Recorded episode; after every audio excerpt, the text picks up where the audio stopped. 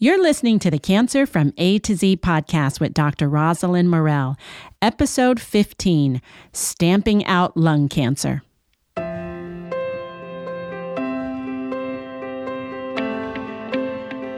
Hi, and welcome to the Cancer from A to Z podcast, where we discuss the issues and topics related to a diagnosis of cancer. I'm your host, Dr. Rosalind Morell. These podcast episodes are intended for informational and educational purposes only and are not a substitute for medical treatment by a healthcare professional. They do not constitute a doctor patient relationship. Please consult your doctor or other health professional with any questions you have regarding any medical conditions. Hi, thank you so much for downloading today's episode. So, we are going to talk about lung cancer today. And lung cancer is a kind of a big topic. And so I'm going to get into the incidence of lung cancer and some of the differences that we see in that area, as well as the causes, the symptoms, the screening, the different types of cancer. And of course, we're going to talk about treatment. So let's get right into it. In 2022, approximately 230,000 new lung cancers will be diagnosed. And it is the leading cause of cancer deaths in men worldwide. And there's some differences between different uh, ethnic groups. And we know that it's also the leading cause of cancer deaths in black men. The incidence and death rate, however, has decreased. So it's all, it's not all bad news. Between 2009 and 2019, both the incidence and death rate decreased. And I think a lot of that has to do with just becoming a little bit more aware of the bad effects related to smoking. It is the second most common cancer in Black men and women. And we know that Black men are 12% more likely to develop lung cancer than white men. The differences in the incidence and death rate related to a lot of cancers between the ethnic groups has a lot to do with what we call cancer health disparities. And cancer health disparities can be the result of various factors, including socioeconomic barriers limiting access to high quality and, and timely care. Um, some ethnic groups also have pre existing health conditions a lot, and that can contribute. We do know that um, there can be also differences in tumor characteristics. There can also be um, financial toxicity food deserts that occur in different neighborhoods, racism, chronic stress, and low health literacy. So, some of those are, again, that a lot of that falls under cancer health disparities, which is a very well known problem in the United States and across the world where some ethnic groups are unfortunately disproportionately affected by uh, certain cancers. And we are actively working on trying to look into the research and figure out what the causes are. And again, a lot of those things are related to what I just mentioned, but there are some other things as well. So we're, as a community, in terms of oncology, we are actively looking at trying to see why certain groups are dying more from certain cancers. And again, lung cancer is a big one. So let's talk about what are the causes of lung cancer. Well, we know that 85 to about 90% of the cases are caused by smoking, and that's both voluntary and involuntary smoking. So, when I say involuntary, I'm specifically talking about secondhand smoke. And we know from our research that 20 to there's a 20 to 30% increased risk of lung cancer when you live with a smoker. So you may not smoke yourself, but if you live with a smoker and you are breathing in that secondhand smoke, you are at increased risk of getting lung cancer. So we know that it's really, really important for people to stop smoking, but it can be hard. And I understand that. And we'll talk about that in a little bit. But we know that um, smoking, the, the amount of cigarettes that you have smoked over the years and the length of time is also important. So, for instance, we talk about pack year history. And what that involves is essentially the number of cigarettes smoked per day and the length of time you have smoked. So if you have smoked one pack per day for 20 years, then you have a 20 pack year history. If you have smoked two packs per day, and let's say you only smoked for 10 years, then it's two times 10. So you still have a 20 pack year history. And we know that that is a very important aspect of getting lung cancer, but it's not all smoking. So, what are some of the other causes of lung cancer? Well, that can include radon gas exposure, which can, you know, people can be exposed to inside their homes and inside certain buildings. We also know that asbestos can cause cancer, and it is definitely linked to one of the cancers that we uh, call mesothelioma. Silica exposure, arsenic, diesel fumes, but there can be health related things that can also cause cancer, such as chronic obstructive pulmonary disease. And that is sometimes called COPD for short. And we also know that that can contribute to lung cancer. Now, a lot of people have been diagnosed with COPD, and a lot of times they are diagnosed with COPD after they have they have smoked for many many years. And we th- believe that what's causing that connection between COPD and the subsequent diagnosis of lung cancer has a lot to do with oxidative stress. So, what we call oxidative stress. But what is COPD? So essentially, it consists of emphysema and chronic bronchitis. And we know that chronic bronchitis is essentially inflammation of the lining of the bronchial tubes. Emphysema, on the other hand, is destruction of the alveoli, which are those air sacs at the sm- end of the small air passages. And those two things together are what we call COPD. And the symptoms related to COPD include cough, wheezing, shortness of breath, and sometimes frequent respiratory infections. But the main causes of COPD, again, tobacco smoking. But we do know that people who are or have been exposed to burn fuel for cooking and heating, and maybe their homes um, are not ventilated properly, those other, those individuals can also be diagnosed with COPD. And then of course, genetics plays a role as well as secondhand smoke. So, going back to, well, how does COPD, if you have COPD, how does it relate to lung cancer? And I mentioned before about oxidative stress. And we know that there's like two types of stress there's the exogenous and there's the endogenous. And that exogenous oxidative stress is essentially smoking. And, but there can be essentially inflammatory chemicals that are released um, that can contribute to this. And there are other things in terms of other activities within the lung that can also contribute to this. So, we do know that COPD certainly can be an independent risk factor for certain types of lung cancer, and that happens to be squamous cell carcinoma. So, what you can get from this oxidative stress essentially are free radicals that then go and cause damage to the DNA going back to the other causes of, of lung cancer, if you have a family history, that can contribute as well. And if you have a personal history of cancer, we know that that can also put you at risk for lung cancer.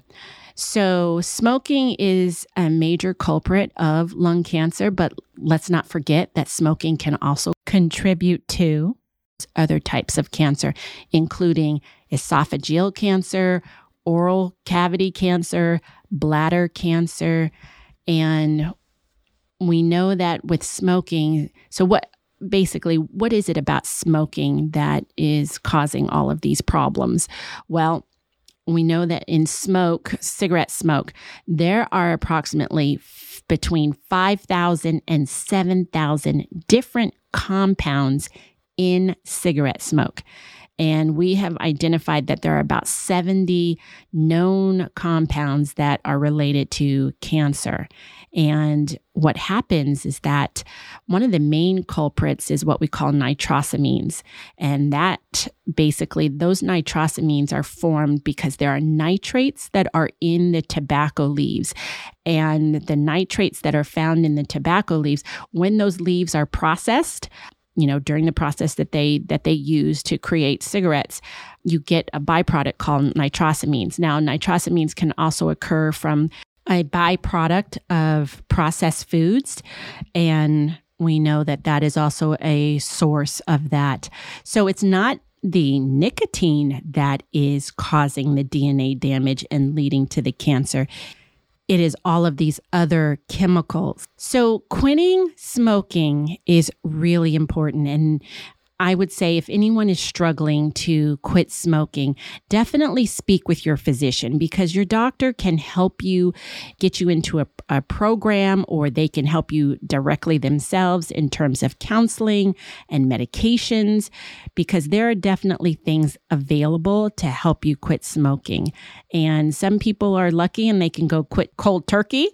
But others, it can be very, very difficult. And that is because of the nicotine. The nicotine is highly addictive and it just requires for a lot of people counseling as well as the um, medications and some of the other things that are available. So, again, if you are struggling um, to quit smoking, this is not something that we take lightly. It's very much understood that this is it can be very difficult to quit smoking. I mean, it's like sugar, right? We we a lot of some people love sugar and they're kind of addicted to sugar and it can be difficult to cut back. It can be difficult to quit sugar altogether. So I don't definitely I don't want to make light of, you know, how easy it may be to quit smoking because I don't think that it is. But definitely check in with your physician if you are thinking about you know, wanting to quit smoking so that you can get the proper help um, so that you are successful in doing that. Okay. Let's talk about now screening for lung cancer. Now, screening for lung cancer, I think we don't talk about it enough. And uh, it certainly is a type of screening test that not a lot of people take advantage of. But we're going to talk about it, and it is called low dose CT. That is how we screen for lung cancer. So, CT stands for computed tomography. And so this is low dose computed tomography. In one of the first episodes that I did, I interviewed a radiologist and we went all through about the different types of imaging that we can undergo and CT scan, so computed tomography, uh, the short version of that is called CT. So CT scans are used all the time in the healthcare arena. And so this for lung cancer screening, what we use basically is what we call low dose uh, computed tomography, meaning that you're getting a lower dose of the uh, radiation that you can sometimes get from these CT scans. Well, I shouldn't say sometimes, you, you definitely get some radiation every time you do a CT scan, but the dose is a little bit lower. And the beauty of these CT scans is that it gives us, you know, images of the lungs. And what we're looking for are nodules. And we, the radiologist is paying attention to the appearance of the nodules, also paying attention to the size and when they're looking at these nodules, they're wanting to evaluate whether the nodules are solid or partially solid or non solid. And again, the size. Sometimes you can see nodules that are super small. We're talking like four millimeters, five millimeters. And so there are definitely size cutoffs that they pay attention to in terms of whether, you know, additional tests are needed. But going back to the um, screening, we do know that when people do go through the screening programs, there have been some reports from some facilities that with their screening programs, about 65 to 85% of the of the detected lung cancers were very, very early stage. We're talking like stage one. So it, it, it's an important test and we know that it's covered by medicare and many of the private insurances not all of them but many of the private insurances will cover the uh, screening for lung cancer. However, in order to be screened for lung cancer, you have to fit into a certain criteria and what we call the high risk criteria, meaning you are at high risk for developing lung cancer. Now, different groups have come out with their recommendations. But the one that I'm going to talk about is the United States Preventive Services Task Force recommendations. And that is a very popular one. So if you fall into the high risk category, essentially what that means is that you are between 50 and 80 years of age and you're in good health and you currently smoke or you have quit in the last 15 years and you have a greater than or equal to a 20 pack year history. If you meet those criteria, you fall into the high risk category and it would be good to undergo lung cancer screening. Now, if you don't meet those criteria, then you wouldn't necessarily need to be screened for uh, lung cancer. So let me go over those again high risk between 50 and 80 years of age in good health. So that means if you have been symptomatic with weight loss and maybe you've been coughing up blood and have a persistent cough and some significant shortness of breath, that's not what I'm talking about in terms of being in good health. That that means you're symptomatic and you need to be evaluated with a different type of imaging. But if you again, between 50 and 80 years of age and in good health, and you currently smoke or you have quit within the last 15 years, and you have a greater than or equal to a 20 pack year history of smoking, then you fall into that criteria and you should be screened for lung cancer. Okay, now let's go back to talking about well, what are the symptoms of lung cancer? How would I know if I have it? Some of the common symptoms of lung cancer include a persistent cough, shortness of breath, wheezing, weight loss, multiple respiratory infections, and coughing up blood. Those are the most common. Now, there could be a few more, but those are the most common things. Now, it doesn't mean if you have those symptoms right now that you absolutely have lung cancer. That's not what I'm saying. But if you do have those symptoms, you need to get in to see your physician and get checked out. And we will, a lot of times, we use chest x rays, CAT scans, PET scans, to help us diagnose when someone may have a mass in their lungs. But other types of ways that we go about in terms of trying to diagnose the cancer is basically getting tissue and having that tissue analyzed by a uh, pathologist in a pathology lab to see if there is uh, cancer in that specimen. Now, getting tissue from the lung can be obtained in many different ways. Sometimes we will do a biopsy, but sometimes for early stage cancers, a biopsy isn't always done. Sometimes the patients are taken right to surgery. And that again is going to depend upon what the physician who is evaluating you, what they see, what they find, and what is going to be the safest for you. But core biopsies can be done, fine needle aspirations. We have different techniques about in terms of procedures that we use to um, evaluate the lungs and any masses, and that includes bronchoscopy, do staging of the mediastinum to take a look at the um, evaluate the lymph nodes and see if any of those lymph nodes in the chest are involved because we we have lymph nodes throughout our entire body and they drain different organs, and so the lymph nodes in the what we call the mediastinum, the middle of the chest, will drain the lungs, and we want to um, also evaluate those as well. Sputum cytology is another one where you're um, where you basically submit sputum or what you've coughed up in term of in terms of mucus, and that gets submitted and, and evaluated. There's a type of procedure, what we call VATS for short, which is stands for video assisted thoracic surgery, and again going back to CT scans and PET scans. So all of these are used to help diagnose lung cancer. And whether you need uh, again a biopsy before going for surgery or whether you just need to go straight to surgery or any of the other procedures that i just mentioned to you your physician is going to know what's best. And um, that would be a thoracic surgeon or a pulmonologist. So there are definitely lots of physicians involved in working up a, a person in regards to lung cancer.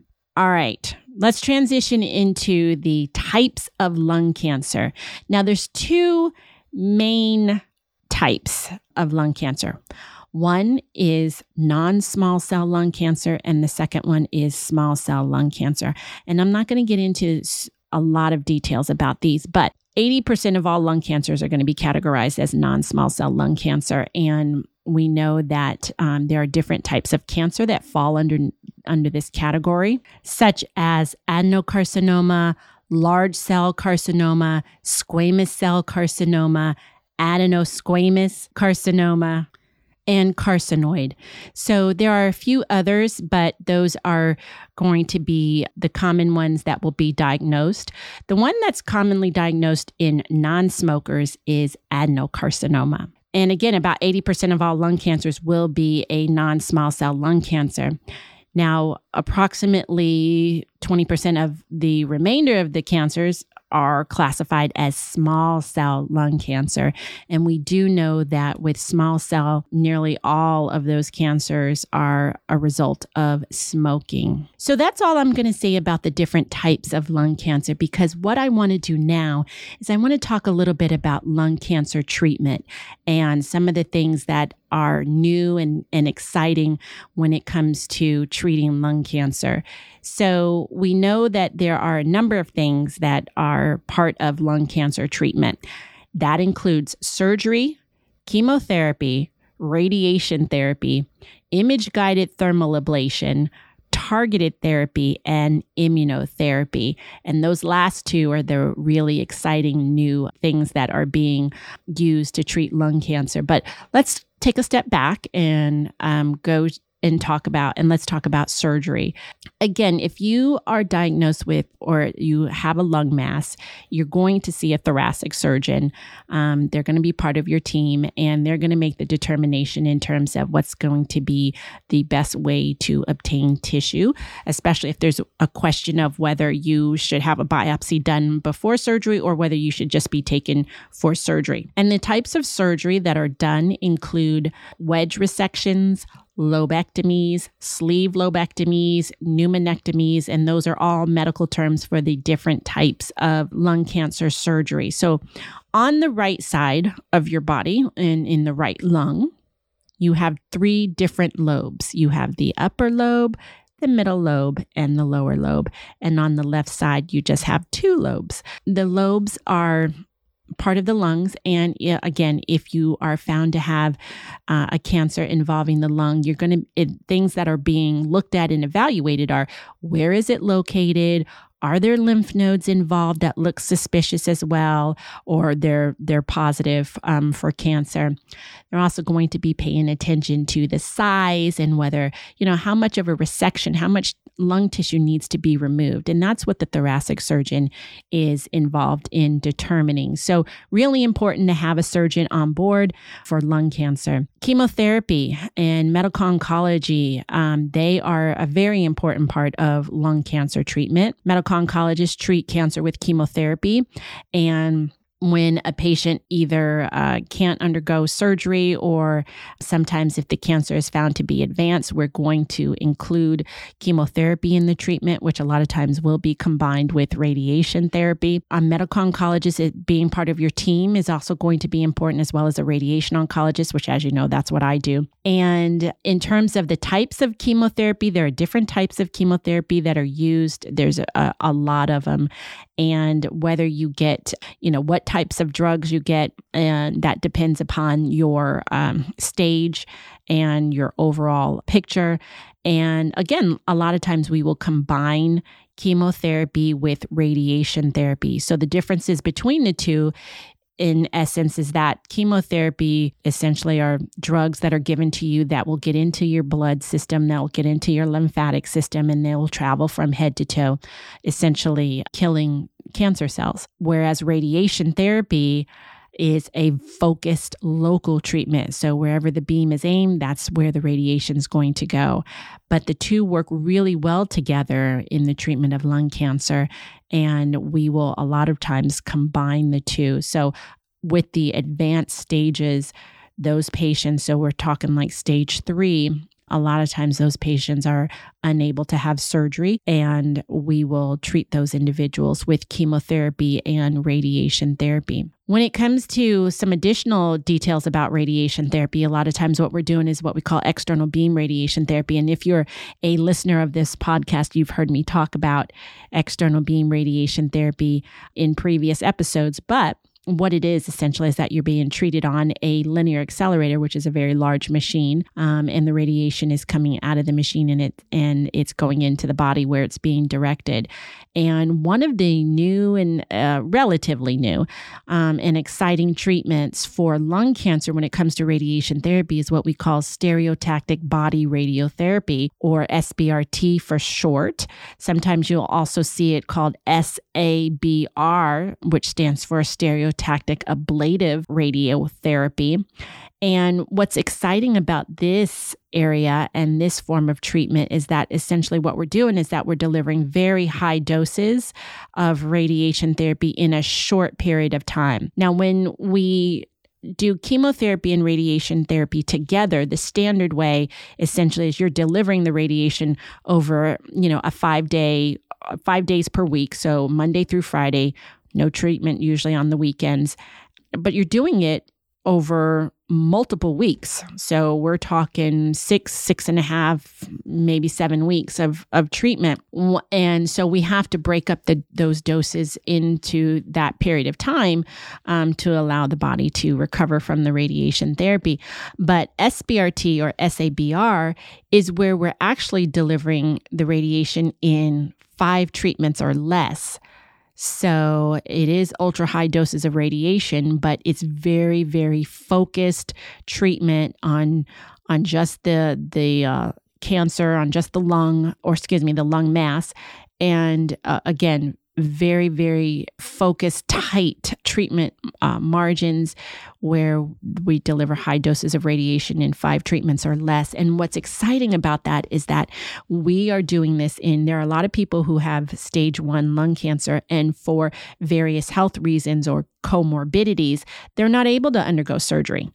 And so in the past, those patients, you know, that was unfortunate for those patients. But now we have this type of radiation therapy, and it is actually showing that patients are are doing great with this. I mean, we're getting what we call you know essentially we're controlling the cancer we got we have good tumor control and patients are surviving longer so it's been fantastic for those who are, are what we call medically inoperable. They can't undergo surgery for these stage one lung cancers. So we still know that if you are able to undergo surgery, that's the best way to go. You know, if you're able to have a lobectomy, that's for stage one uh, lung cancer, that's really the best. But for those who can't, there are options. And so if you know someone or you yourself have been diagnosed with lung cancer, please speak to your physicians, your, on- your medical oncologist your surgeons and make sure you see a radiation uh, oncologist to to talk about uh, this type of treatment.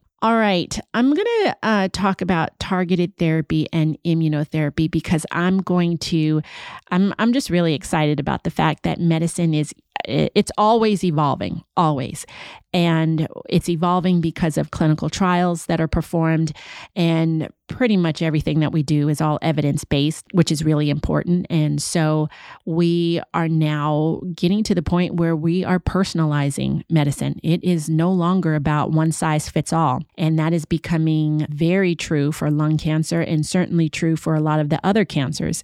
For example, breast cancer, we have tests available to us um, that help us determine, you know, who's going to benefit from chemotherapy or who may not even benefit from chemotherapy. And we're making recommendations based on these tests.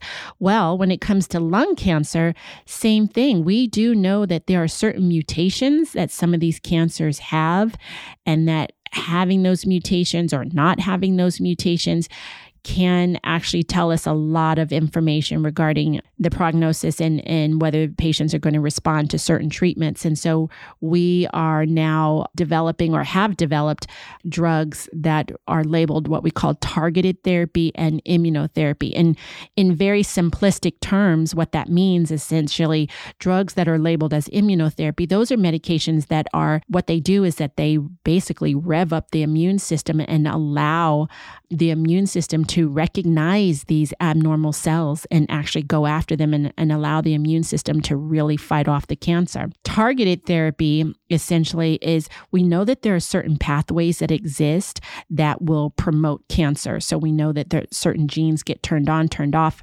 and those pathways that involve a lot of steps essentially will ultimately lead to cancer. Well, if you can intercept or actually stop that process from happening, where those cells are now changing, changing, and changing into a, a, cancerous lesion. If you can stop that process, then that's fantastic. That's exactly what we want to do. So targeted therapy is essentially where, you know, these drugs are being utilized in that way. And so this is very exciting. We're seeing some fantastic results in regards to this. And so this is all related to what we call molecular testing. So we're able to actually test for these um, molecular changes, these genetic mutations, and we have developed drugs that will target these these specific cells that are involved in terms of those uh, mutations. So. I'm really excited about this, and you know we are we're doing fabulous work when it comes to lung cancer. All right. Well, one of the things that I wanted to just bring up briefly before we wrap up this episode, I wanted to talk about clinical trials just for a little bit. As I mentioned to you before, clinical trials research very important part of oncology and the clinical trials there are different phases of clinical trials. There's phase 1, phase 2, phase 3 and phase 4.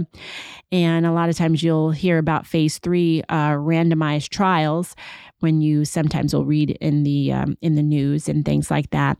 And that's usually where we're taking a standard therapy and then we're testing a, a new treatment against the the standard. And the reason why I wanted to mention this briefly is because if you or anyone else close to you, if they've been diagnosed with cancer, please inquire with your oncologist, whether that be a radiation oncologist or a medical oncologist or a surgical oncologist, regarding clinical trials. They're really important. It's, it's extremely important to test these newer drugs to see if they are working and we know that you know with some of the recent advances it was a, it was a result of clinical trials but what's uh, unfortunate is that not everyone takes advantage of clinical trials and we know that there are certain groups that are have low enrollment in clinical trials. So a lot of minority populations have low enrollment in clinical trials for various reasons. And that's unfortunate because again going back to what I mentioned earlier in the episode there can be some certain ethnic groups are disproportionately affected by these cancers. So really important that we understand what's going on and uh, clinical trials helps us do that so, if again you have been diagnosed with cancer, with lung cancer, or any other type of cancer for that matter, and you know, if you're speaking with your oncologist, please ask them if there are any clinical trials available and see if you are see if you are eligible. Okay. Well, that is a that is essentially lung cancer in approximately 35 minutes. There are so many things to talk about when it comes to lung cancer. And I wanted to touch upon all of these different aspects. But of course, I could take just one of them in terms of like the treatment or, you know, the diagnosis, and we could we could talk about it for hours. But that's not the purpose of this uh, podcast, and it's not the purpose of this episode. I wanted to essentially just give you uh, an overall view of lung cancer, give you some information that maybe you didn't know about. And for instance, with the um, screening for lung cancer and uh, also maybe with some of the treatment like the targeted therapy and the immunotherapy. And so if you did get a benefit from any of this information, please pass it on to um, any loved ones or friends that you may know who you also think may benefit from this information. And if you'd like to find out more details about lung cancer, as I always say, you know, there are definitely really good websites to check out. Certainly check out the American Cancer Cancer Society as well as the National Cancer Institute. And uh, we'll put those resources in the, my team will put those resources in the show notes.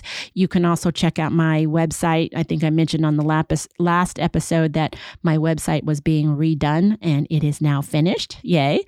So check out centerpointoncology.com. That's C E N T E R P O I N T O N C O L O G Y.com for more information. All right. Thank you so much. Um, please leave me a review wherever you are listening to podcasts. I so appreciate it.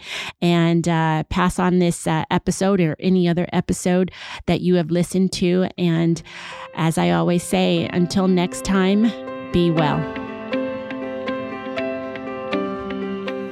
Thank you for listening to the Cancer from A to Z podcast. And if you enjoyed this episode, I would love it if you subscribed and left a review. And if you know anyone who could benefit from this information, please share the podcast with them. Until next time, I am your host, Dr. Rosalind Morell.